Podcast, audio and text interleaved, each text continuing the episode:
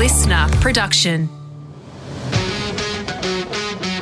We talk a lot on this podcast about creating a great garden space, but those design skills can also extend into what you do inside the home, creating a great indoor outdoor flow.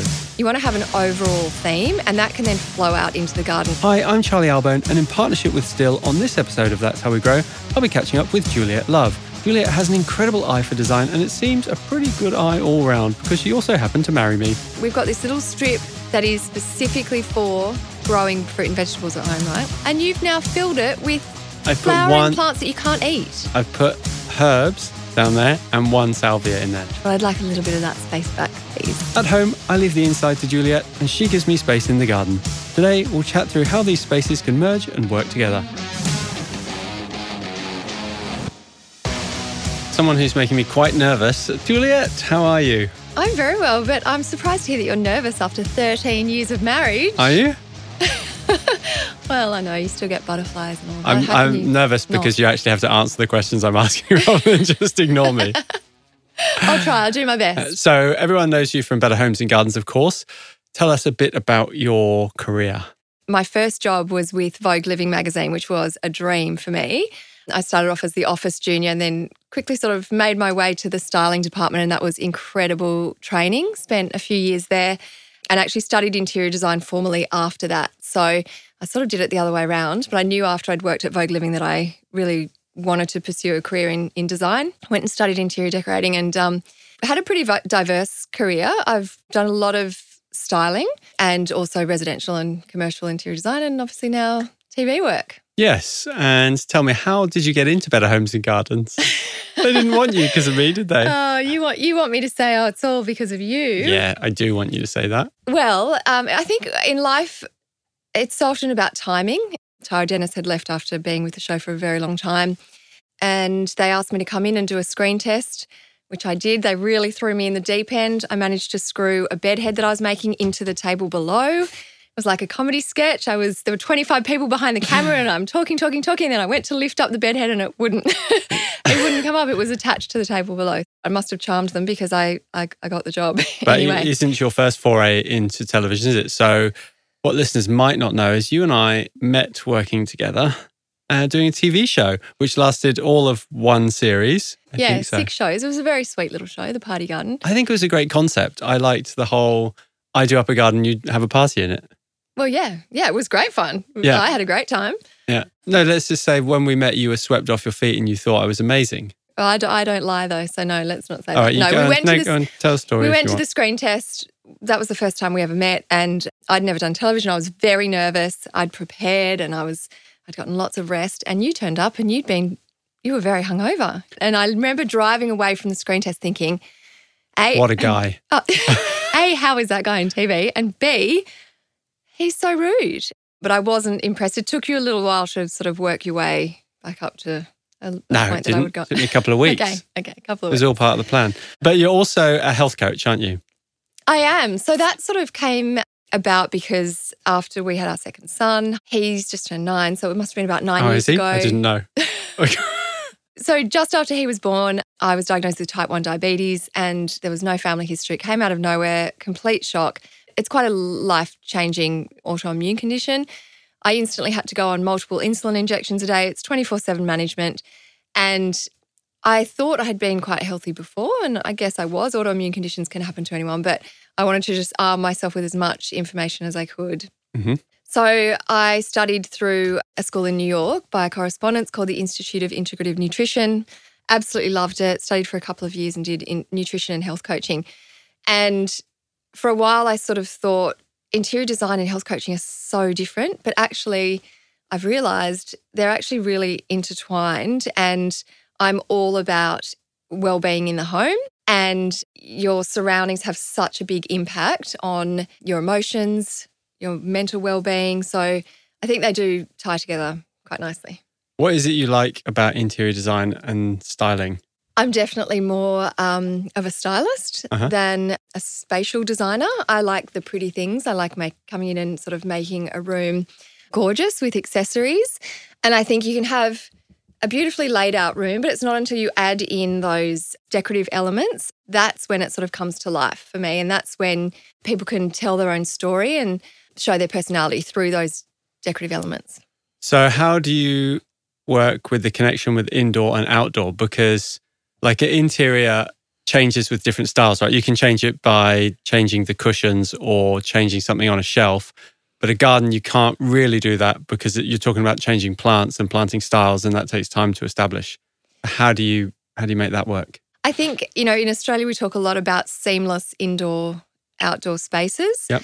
and I think uh, one of the best ways to do that is maybe changing the opening out onto your garden. You might want to do big French doors or have lots of Mhm. glass to sort of bring the garden in. And I think when you're starting out designing your home or decorating your home, you want to have an overall theme and that can then flow out into the garden. So if you've got a coastal home, then coastal planting or you know, you might have sort of an industrial style home and then you would do cactus. some- would that be some. industrial? I was going to say yes. Cactus, yeah, yeah. you could go cactus. I was going to try and throw you under the bus there. I think access to a garden is often underlooked. You noticed with our place, it's like flat and the kids use it all the time. But when we lived in the last house we were in and there were stairs down to that garden, they hardly ever went out. That is so true. And that the entrance out into your garden from your home makes a really big difference. What is your favorite part of our current garden? Oh, the sauna for sure. So nothing to do with the plants all out, just a bit of furniture, the No, sauna part. Actually, no, to be fair, it is the planting. and Thank I think just in the last few months, it's really looking magnificent. It's, Well, it's been in for a its year now. Yeah, 12 months. And Mm. the growth is, yeah, it's just, it looks beautiful and looks like it's been there forever now. It's for a small garden, it's a very usable space. We've got the grass for the for the dogs and the kids. We've got somewhere to eat, and then we've got the obviously the pool and the pergola. So you you you fit a lot into a small space. What don't you like about it? Well, you didn't really meet your client's brief at the was? beginning, which was I wanted a huge 12 seater table so I could entertain. But you can't have everything.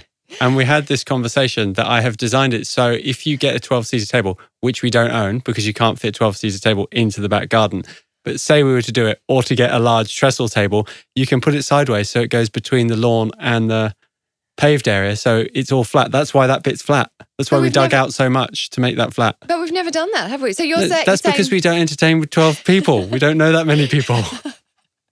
Okay, well, now that I know that, perhaps I'll invite 10 people over. So, if you could have your ideal house and garden, what would that look like? Well, you're the one. I love our current house. You're the one that keeps saying, "Oh, we need more room." But Because I've got bored with the garden already. yeah, I do love. I do love where we're living now, um, and we've transformed it really from red brick semi into a sort of a very coastal, pale bluey grey weatherboard home. But I think ideally, I like quite classic architecture. So I think you know maybe something more European. I want to say almost like a Tuscan Italian sort of home, Right. stone and that almost looking like it's been there for years. See.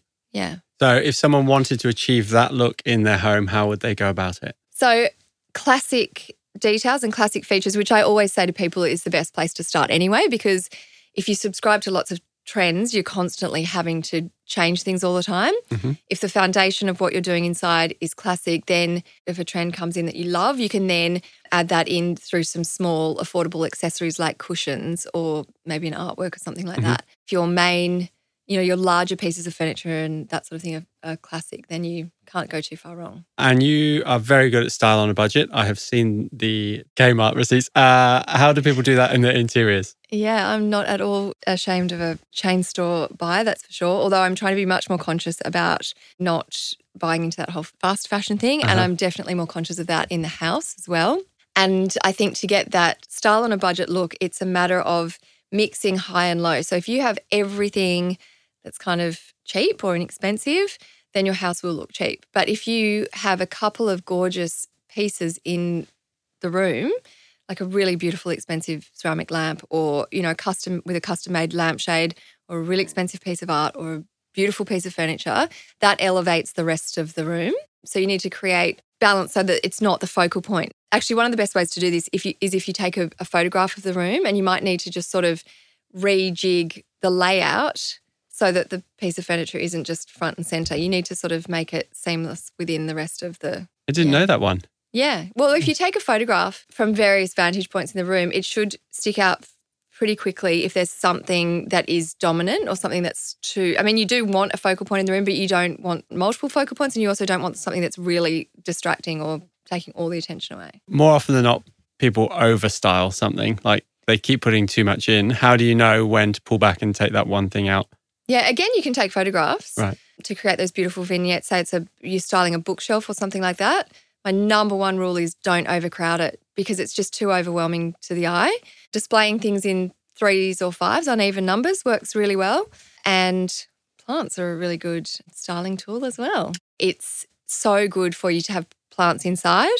There was a NASA study a few years ago where the research came out that I think it's about five house plants in an average size room Mhm. that is way more effective than an expensive air purifier. You know, houseplants not only look beautiful and are calming in the home, they also cleanse Purify the air. yeah. You know, the best ones are chlorophytum, which is actually a weed, Oh. spider plant. You can buy it as an indoor plant, but don't plant it in the garden. Wait, uh, do we have one of those? we have Spider it at the end of the bed. plant? Okay, yes. I kick it every night. I go out to the bathroom, stuff my toe on it. Peace lilies are also high up there as well, as is mother in law's tongue, Sansevieria, which looks like a succulent. So people think, like, you wouldn't imagine that purifying the air, would you? You always think of like lovely, lush, tropical things as good air filters, but the mother in law's tongue, How interesting, because they have quite sort of slim, long. yeah, big flat, Leaves. panelly Yeah. leaves. Yeah, We have some of those as well. we do. And they do look like a succulent. And you're right, they're surprising inside because you wouldn't think something like that would grow inside because succulents need lots of sunlight, right? yeah, they can handle a bit more shade. Right. So we've got them also down by the front entryway in that low garden bed that's on the north side, but because there's the fence, it doesn't get any sunlight because you know there's a fence in the way. And the variety moonlight is quite nice, quite Okay. low growing. That goes down there. They Yeah. do look very pretty there. And how often do you water them? How often do you water the houseplants?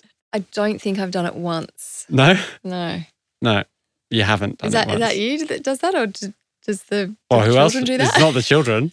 it's certainly not the elf on the shelf. That's for sure.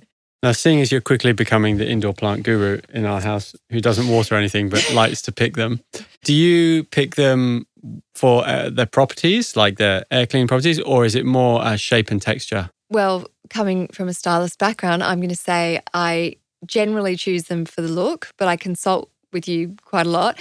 One of my favorite indoor plants to style with is a is it a pathos pothos Yeah, devil's ivy. Devil's ivy? Yeah, and it comes in a few different greens which I love because you can sort of work it in with the color Mhm. scheme also indestructible. and it is so hard to kill. I mean, it's one of those plants that even I can keep alive. And the thing that I love most about it is that it's it's a trailing plant. So if you pop it up on a bookshelf, for example, it will start to sort of grow down and it gives you that lovely soft sort of flow. down. Cascade. Cascade. Did you know Uh, also, and you will know this because it's in our house, it sticks to the walls itself? Well, I was going to say, or it that one in our in our house that's much bigger is growing up the wall. But you can also I've seen them on you know with a with a support Yes. and they'll grow up that. So you can kind of get them to grow whichever way you like, and they have a really lovely leaf Yeah. And they're kind of glossy, and you, it comes in like a lime green, or there's a deeper green, or I think there's even a variegated one. There is. Um, and then I also love Madonna lilies or peace lilies. Yep. They are a also go-to. very easy to look after. And then at the farm, we have a fiddle leaf fig. And, but do you remember what happened with that? The, so it was when fiddle leaf figs first came in. uh, Or when they're super ago. trendy, yeah. You couldn't get them anywhere, but I desperately wanted one. Ended up getting my hands on one and put it inside within, it was literally weeks. It was, the thing was dead. It was like a, a stick in the middle of everything. Everything had died off. Yeah. So we put it outside. I just went and put it up by the shed, I think. You did. And then a few months later, I went back and looked at it, and it was triple the size. And now, since then, I mean, this is a couple of years now, but it's it's as tall as the shed, isn't it? It's It huge. So that just goes to show if a plant is in the right position, Exactly. Not many plants have evolved to live indoors. Like if you go to a cave, you're not going to find plants living in the cave, are you? And yeah. that's what inside is. So especially not a fig tree that wants to turn into a big like they're that's a big tree, a fiddly fig. Yes. So they're very hard to keep alive inside. Right. Being a health coach as well, how do you think that has impacted your styling? I do love the fact that mass produced furniture is sort of on the way out Mhm. and people are preferring to use items that they might find in a secondhand store or a vintage store or buy at an auction and then either, you know, upcycle it and, and do something else with it and make it their own or just leave it as it as it is. And if you're not doing that, I think choosing there are lots of companies now who are doing great things with sustainable furniture or home Mhm. decor. And I think just make conscious choices. It can be tricky outdoors because anything that's been outdoors for any period of time normally gets destroyed by the elements. Yes. But if you look for FSC timber, that means it's sustainably sourced timber. Yes. So if you're looking for your outdoor furniture, that's the thing to look for. Yeah. for. And then it will last for years and years, right? Should do. If Yeah. you look after it and oil it and do all those wonderful Yeah. things you do to furniture on Better Homes and Gardens, then yes, Yeah. it should last for longer. And that's the thing with your decor inside as well. If you choose really beautiful pieces of furniture that are going to stand the test of time, you don't then have to keep outlaying money and Hmm. throwing things out on the sidewalk and it going into landfill. yes. Uh, do you think the kids are going to take after either of us? Well, they're both very creative, and Hart absolutely loves gardens, doesn't he? Like, He does. loves plants. He will go out on the weekends. I'll be looking around for him, and he'll be outside planting or talking to the plants or something. He does talk to them. yeah. Um, and he's really into cuttings at the moment. So he's doing lots of cuttings from succulents, isn't he? Mm. And even inside, he's got some, I don't even know what you call them, like the plants that are growing in water. Pothos, Yeah. the devil's ivy. Put them in Um, water, roots growing, and then he needs to take them out and put them into a plant pot. pots. Pots now. Do it again. Yeah. yeah. Did you know that actually speaking to your plants and playing certain types of music will help them grow? I'm sure I told you that and you laughed at me. It's jazz and classical, Yes. but. I just can't. I can't bring myself to talk to plants. We also have a property on the Central Coast, which is a much larger garden. So it's about an acre of garden around the house. Those gardens are very different. That's a much more country style to say somewhere in the city. How do you approach designing two different styles like that? So you've got like a country style and a city style. Is the design principles the same? One of the questions I'm asked more than any other is how do you find your design style? And I think quite often the location of the home will you know help to inform that. So mm-hmm. obviously our country property we've decorated it in a fairly English cottage style I would say. Rustique. But I think to help you finesse or find your style and the style that's going to sort of last you forever in your home. There are so many images you can find now online. Pinterest is a great resource, even even Google. The other algorithms are amazing. So if you have some idea of styles that you like, but you're not quite sure which road to go down, you might like a Hampton style, for for example. You type that in, and then you see a few images you like, and you click on those, and then it will keep finding you lots of images. And I think if you print those out and start sort of narrowing down which ones are your are your favorite, that can be a great place to start in in working out the style that you should decorate your home in. And how important is it to stick to one style? Well, this is also a good question because I think people get very confused because, of course, it's human nature to like lots of different things and lots of different styles. And I think in the world we live in now, we're surrounded by images. Mhm. And so it's easy to go, oh, well, I really love that minimalist style, but I also really like that Hampton style home. And I think the best thing to do there is, again, find lots of images and then try to identify within those images what it is that you really like about the about the room or about the photograph and then you might actually find that it's similar things even though they look like different styles on the page it might be a similar thing that is drawing you to each room like both of them might be full of natural light or have white walls or so try and sort of identify those things that really speak to you Mhm. and then use those in your own home How do you play with scale and proportion when you're designing something? Yeah, so scale and proportion are so important. Having that balance in the room and symmetry is is essential and playing around with floor plans is a really good idea. So even if you've been living in your home for 30 years, drawing out the room, measuring it out and then drawing it out freehand and then playing around with moving your furniture around often can be a really good idea because you might not have thought about moving your sofa to the other side of the room, but it can work really well. And you obviously need to have traffic flow within the room as well. So, Most couples aren't lucky like us, you know, where I'm always right. Um, when they're designing their interior or garden, uh, if they're doing it together, how would you recommend a couple to to kind of work through that process when one of them isn't always right, like me?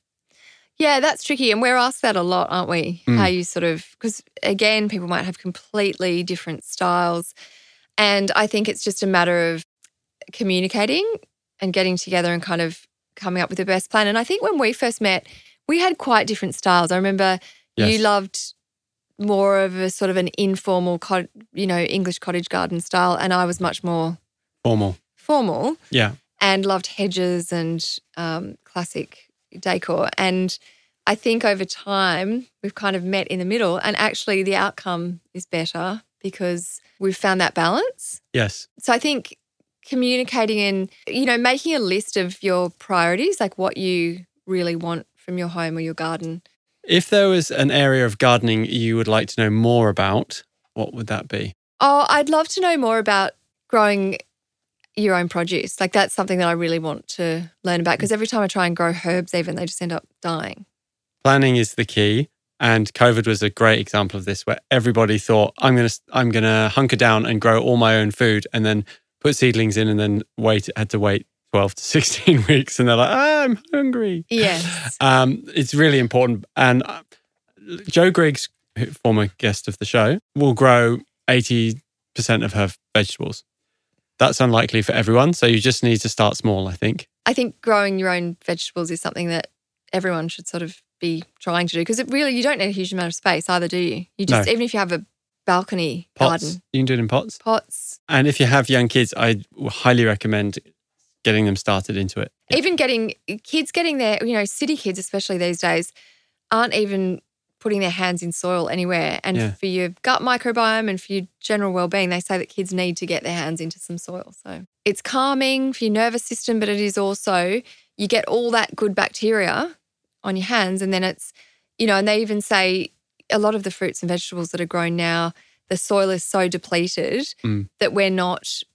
It's just not. We're just not getting the same level of nutrients that that say our grandparents would have. Is there any other questions you would like me to answer for you that you've been burning questions? You think I just can't do it. I'm just too embarrassed. But now you can because we're face to face with microphones in front of us. Well, I'd like to know why you won't let me have more space in the garden for my herbs and vegetable patches. Whilst you're away last weekend, I put a mint in a pot for you. I put sage in a pot for you. There's parsley Oh. and there's basil. Well, I haven't seen those yet, so perhaps I've you should draw pointed my them to you, and and the garden. the only thing you said was no, we need to rip out that lovely in flower salvia looking fabulous because you wanted to put something else in there. Because you've And put, we have, uh, you know, where the pool fence is, and we've got thyme either side of it to really soften the bottom. yes, Perfect. that's lovely and so nice. Actually, this is a great tip. Okay, Halloumi with that thyme and honey. Is that not one of the best things you've ever? that's ever a eaten? great tip. Nothing to do with interior design or Well, but it's to do with gardening. It's to do with eating. Yeah. But But that thyme is great because it looks beautiful in the garden, but it's also great on and with chicken. yes, So very good. But wait, back to the we've got this little strip that is specifically for growing fruit and vegetables at home, right? Well, Yeah. not well, herbs and Mhm. veggies. And you've now filled it with I put one. plants that you can't eat. I've put herbs down there and one salvia in there, a dwarf one that's in flower, which is great for pollinators that you need for your vegetables. All right. Well, I'd like a little bit of that space back, please. You're welcome to it. okay, great.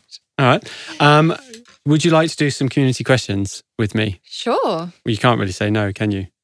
I'm I'm here now. So yeah, you've, okay. you've All right. changed me to the desk under here. So Well, that is coming up. You don't get to experience the community questions yet. I you really like them. Like people write in and ask questions. But what do you mean I don't get to experience that? Well, I, you know, I come here and I, I answer these community questions, and you know, never listen to anything I do, so you wouldn't know that I do them. How dare you? So rude. I do, of course. I love this is my f- number one podcast. okay, first question is from Ella in Brizzy. Hi, Charlie. My yard is getting destroyed by my staffy. He is constantly digging holes in random spots on the grass.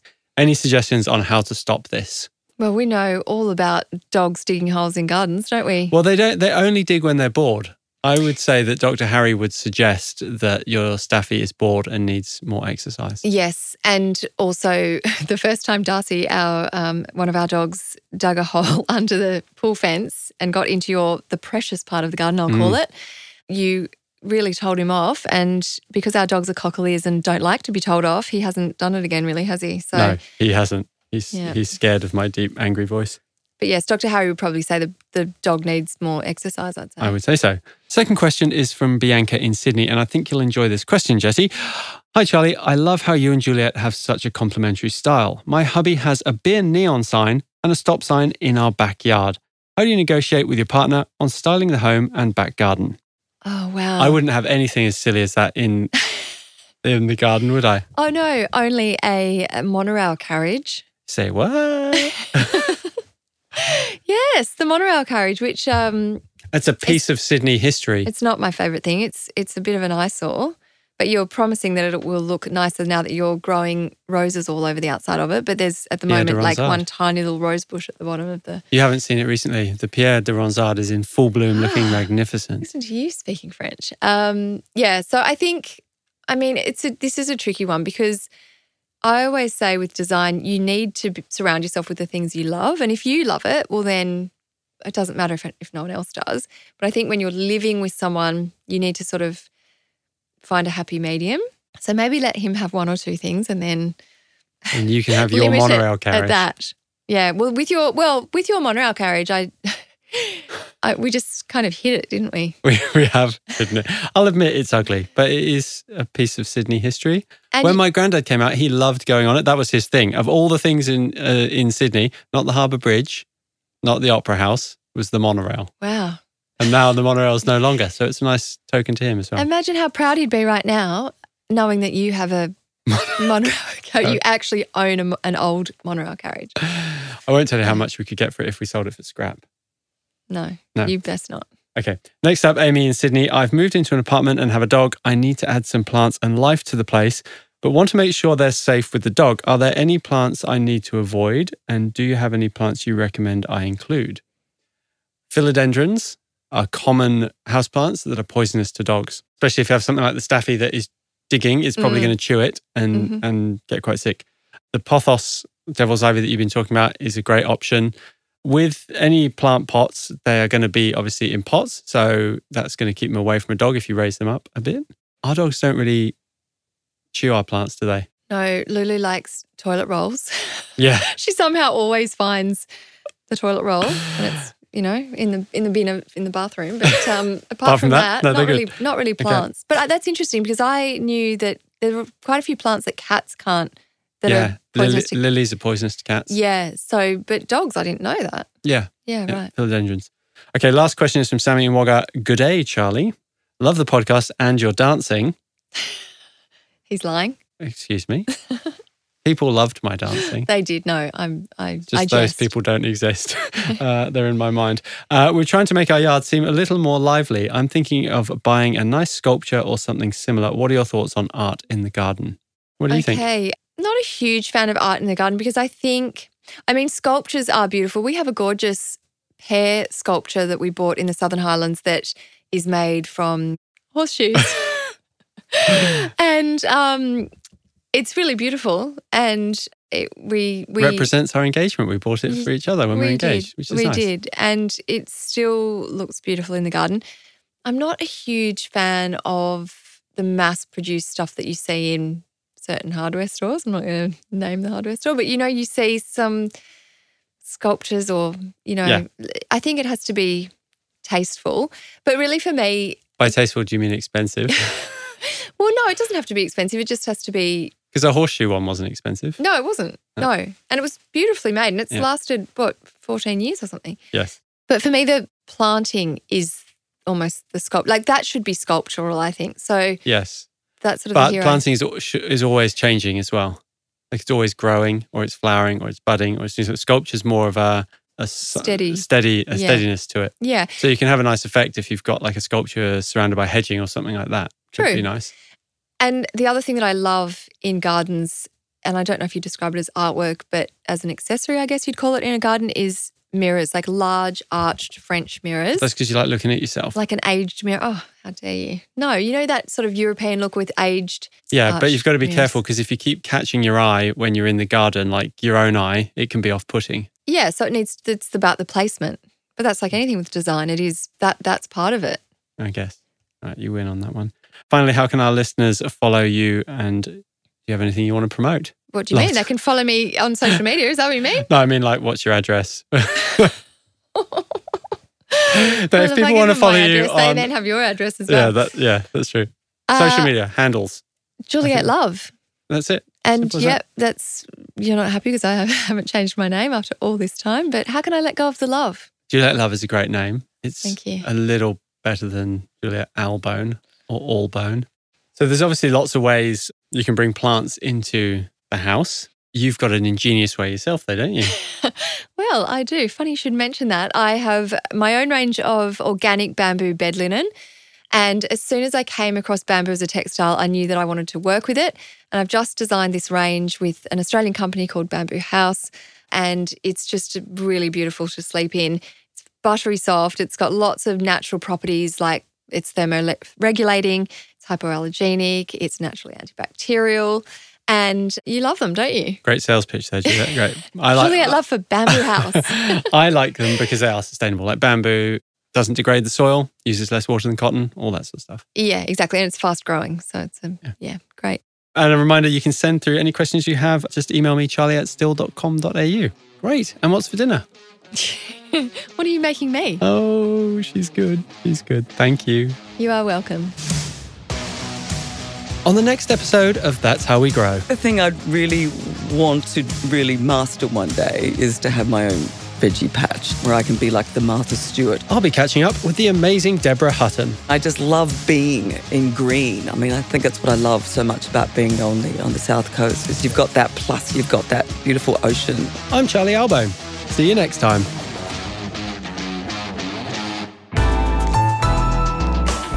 Listener.